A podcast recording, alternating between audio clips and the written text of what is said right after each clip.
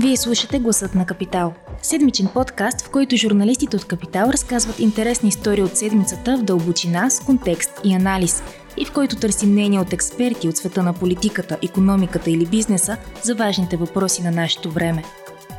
Здравейте, вие слушате Гласът на Капитал с мен, на Нина Сантова. Юлия и е страшна жега, затова докато слушате този епизод, вероятно сте се скрили някъде на сянка или пък разчитате на климатика в офиса или в къщи. Последните две седмици се усещат особено опасно горещо, както в цяла Европа, така и в България. Като дори в столицата, а още повече в градове като Пловдив и Русе, обикновено свикнали с жегите, изглежда още по-топло. Разликата сега е, че аргументът винаги е така не е особено валиден. Не е само усещане, наистина е доста по-топло. А, затова има няколко фактора, за които ще говорим в този епизод, като ще се спрем на причините, които имат пряко отношение към економиката на държавите и дават повод да се обърне наистина специално внимание на темата, защото изискват стъпки за адаптация. Какво прави или по-скоро какво може да направи България, както и самите градове, също са въпроси, които ще се опитаме да отговорим в този епизод на подкаста. С мен е економическия редактор в Капитал Ани Коджайванова. Здрасти, Ани. Здрасти, Ани. Така да почнем от основния въпрос. Защо е по-топло? Струва ли ни се? Необичайно топло ли е? На какво се дължи тия горещини, които така ни изморяват? Ами определено не ни се струва. А, вероятно всички забелязват, че всяко лято сякаш става малко по-топло като цяло, като цялостно усещане. А, зимите стават малко по-меки, а, карането на ски понякога просто е невъзможно, защото няма сняг, както беше през януари тази година.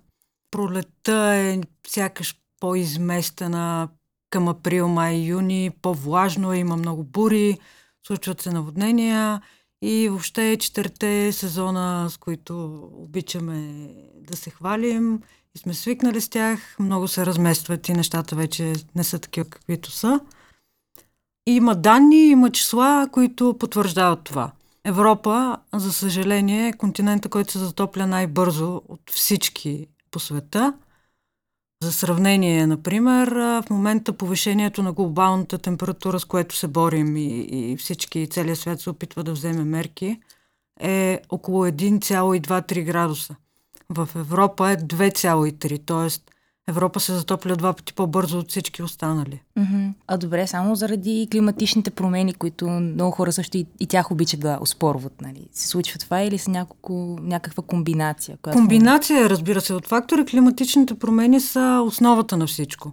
Те повишават а, температурите средно целогодишно, което на различните места означава различни неща. В нашия случай ние сме по-скоро част от Южна Европа, което означава, че летата стават доста по-топли.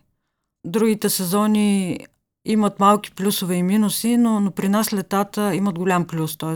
ако средното повишение на температурата в страната е около градус и половина, това означава, че лятото е станало с 2 или 3 градуса по-топло. И тези 2-3 допълнителни градуса означават, че вече привличаме много повече екстремни събития. Това, което се случва в момента с жегите, са две горещи вълни. Това са антициклони, които са явления, които пренасят много горещ въздух от Сахара към Европа. И колкото по-топло е лятото по принцип, толкова по-често има такива извънредни събития. Проблема сега е, че тези вълни застъпиха една след друга. То се получава повече от две седмици екстремно високи температури, което е много опасно и за здравето, и, за, и е заплаха за економиката като цяло и за, за жалост това ще се случва много по-често.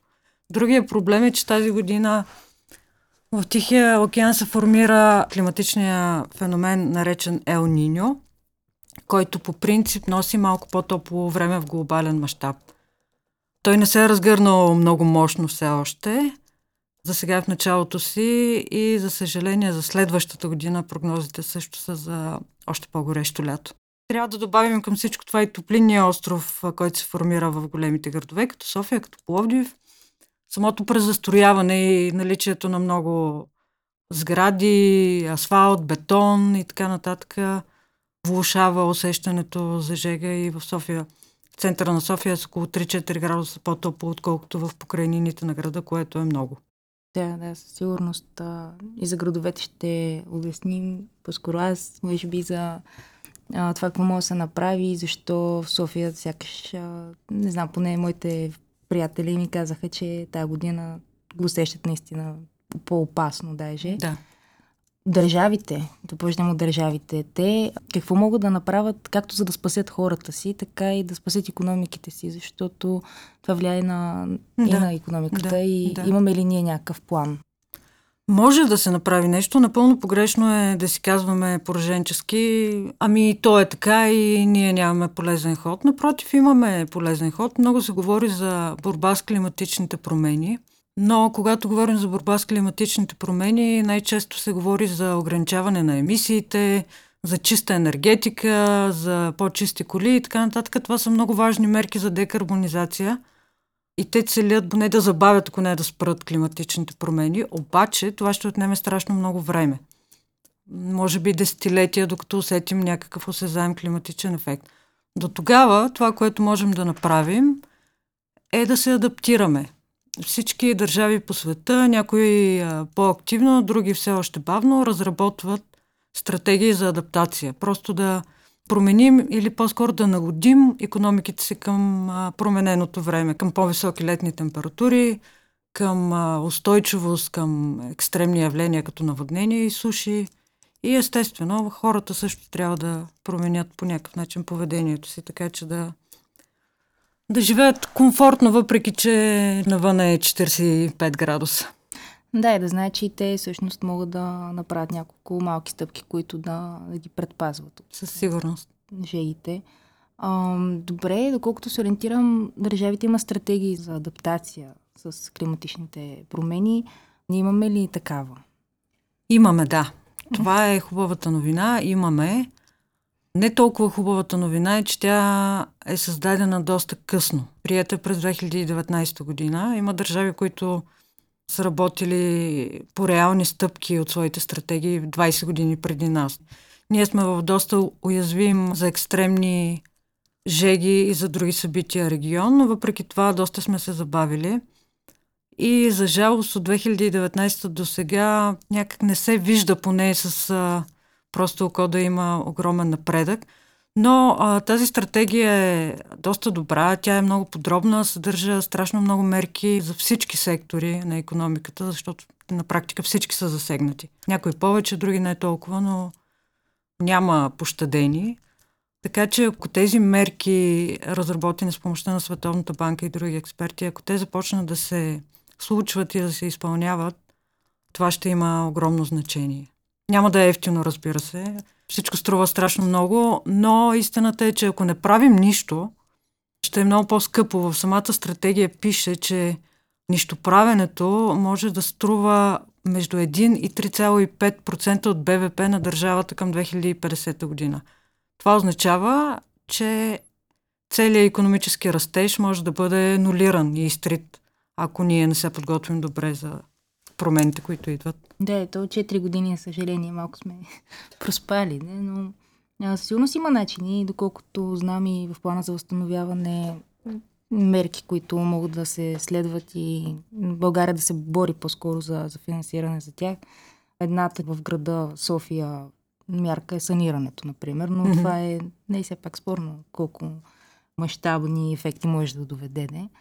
Другото, което исках да те попитам е, понеже спомена за секторите, които са засегнати, има ли някакси най-засегнати? Защото на мен ми се струва, че инфраструктурата може би най-много страда и може би най-много трябва да се преосмисли. Да.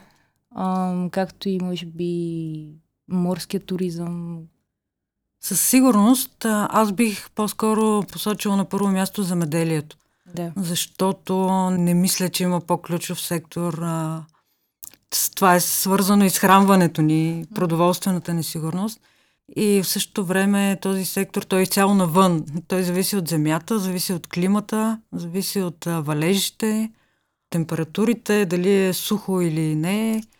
И там най- най-тежко се усещат проблемите и промените и най-бързо трябва да се действа. Което означава, например, да започнем да мислим за това какви култури използваме, да ги подменим с нови, може би, които са по-тополюбиви или пък а, да се сменят семената с сортове, които са по-устойчиви на, на високи температури, на суша, на вредители, на валежи, защото те, проблемите не са просто горещото и топло време. Всичко е много комплексно. Когато е топло, има суша, липсва вода, след това пък на пролет и на есен се случват тежки бури и наводнения. Това всичко е доста пагубно за земеделието. Цели реколти могат да пропаднат. И също и за животните. Това все пак са живи същества, като нас. Те страдат от жегата. Някои я понасят по-добре, други не. Може би трябва да се мисли за подмяна на а, породите, които се отглеждат. Трябва да се мисли повече за инфраструктура за напояване, за охлаждане на животните, които се гледат в големи ферми на закрито и така нататък. И разбира се, инфраструктурата, енергийната, пътната, всичко това са много големи разходи, но щетите, ако, например, се случи огромна авария в електрическата система, може да си представиш колко свързани неща и колко каскадни проблеми може да задвижи това след себе си. Особено в София, например. С ток се движи градския транспорт, охлажда се всичко, метрото, болници, бизнес, въобще. Да, едно от нещата, с които се запознах, работейки и аз върху тази тема на Бро, беше включително и за климатиците, колко много разчитаме на тях, колко всъщност обаче товарят енергопреносната мрежа, до какви щети за градовете може да се стигне, ако няма пак предвидимост и някакви альтернативи от сега помислени. Със сигурност за климата и земеделието, това, което ние тук в редакцията и коментирахме, беше, например, розовия домат. Да. Много, много, много така тема, която вълнува всички. Всички обичаме розови домати, но ето те са една огромна жертва на климатичните промени, защото са много уязвими към паразити и болести. И те вече са налични, защото климата е станал по-топъл. И тези паразити и болести се вихрят с пълна сила и унищожават цели реколти от този вкусен български домат. И в същото време, заради жегата и сушата, е нужна много повече вода за напояване. Посевите страдат, когато са обезводнени. Другото, което исках да обсъдим е за това какво общините могат да правят, защото те са реално тези, които имат по-близък контакт с хората, могат да се действа на локално ниво, т.е. според градостройство на, на всеки един град да се предприемат мерки. Има доста примери от други европейски градове, които така отдавна сякаш са помислили дори за новата длъжност, какво беше директор на... Chief uh, Heat Officer. Да. Директор по горещините. А тя е първия град света, който има такава длъжност. Ние интервюирахме жената, която я заема. Тя разказа страшно интересни неща. Аз мисля, че ти много по-добре от мене знаеш какво, какво трябва да се направи в София, къде са големите проблеми. Да, един от текстовете в Капитал е по-специално за София факт, защото аз се интересувам от София, но не мога да твърдя дали може да се приложи в всички градове, но има сходни проблеми, които са и за Повдив, и за общините, които са сега страдащи от горещините, но аз стъпих на един доклад на експертната организация екипа на София, където имаше много подробни примери, които са по опита на други градове. А това, което ми направи впечатление е, че много малки неща могат да имат значение. Например, боята, която се използва за сградите. Примерно достатъчно да се приложи геополимерна боя върху бетонните повърхности, бяла боя, за покривите е добре да има зеленина, фотоволтаици, но дори не може в момента да задължим хората да използват, да кажем, тая боя, т.е. трябва някакви правила чисто градостройствени, определящи облика и материалите на, на отделните сгради. Мислено е, доста е говорено за растителни покриви, върху общински сгради, има такива проекти. Просто аз подозирам, че наистина е много мащабно начинание, което да, ще отнеме време, но ако се надяваме, че някой мисли за него, ще е добро начало. Другото, което в София има огромен ефект, това са многото коли, които по последни данни са даже над 1 милион. Те сами по себе си отделят топлина заради двигателите с вътрешно горене, които са повечето автомобили. Отделно от това пък сам по себе си фактор е мръсния въздух, който пак е свързан с задръстванията. Самото планиране на града, за строителство, не се мисли как ще се повлияе на микроклимата, на пространствата за хората. Планират се улици чисто инженерно, което е огромен проблем не само за горещините, но и като цяло за градостройството. А, да се правят огромни площи от асфалт и улици без дървета и много паркинги, на които няма озеленяване, което пак върви с нови правила, които пак трябва да са свързани все пак с частните инвеститори много често. Да, и най-важното е, че те не, някои от тези мерки въобще не изискват и чак толкова много големи инвестиции. През уикенда аз, например, си пазарувах в един голям столичен хипермаркет, който има огромен паркинг и на този паркинг при почти 40 градуса навън няма нито едно дърво, нито дори една тента. Не е чак толкова скъпо и, и трудно да се изградят а, преместваеми, ако трябва, леки постройки, които да, да създават някаква сянка на такива пространства, защото то не е само за твоя собствен комфорт и автомобила, просто този плат старм, като се нагрее до 60 градуса, той затопля целия, цялото каре, целият квартал. Да, да посадиш дървета на паркинг изисква някаква поддръжка инвестиция. Буквално тентите са нещо, което и аз мога да си обясна защо много не се прави. Но да, тук идва въпрос с зелената система на София, дърветата, които огромно значение имат за, за това какви са температурите. Докато си на един асфалтов паркинг и буквално се преместиш от среща и има дървета, ще усетиш огромна разлика, например. Така че да, това са едни от стъпките, които градовете могат да приемат, включително София, без проблем. Другите са чисто битови неща, като водата, защото тук се оплакваме от неработещи чешми дори. Трябва повече градски езера, фонтани. Просто стратегически да се мисли така, че комбинацията въздух-вода да работи за хората реално. Както и вече в по-така стратегически плани, използването на дъждовната вода, така че да да има някакъв кръг, в който да се движи, не се излива по асфалта. Та това са някои от примерите, които мога да дам за градовете. Другите може да прочетете в темата на брой в сайта на Капитал.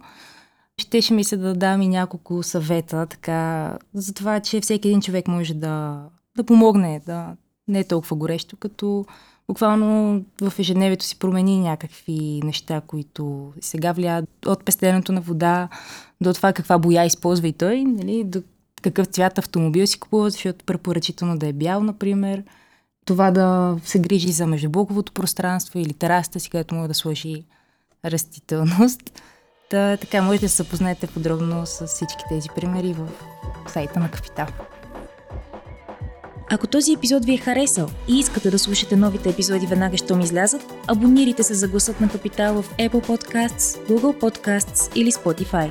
Обратна връзка може да ни изпращате на podcasts.capital.bg или в познатите ви профили на Капитал във Facebook и Twitter. Музиката, която чувате в този подкаст е написана от композитора Петра Дондаков специално за Капитал, а епизодът монтира Тихомир Колев.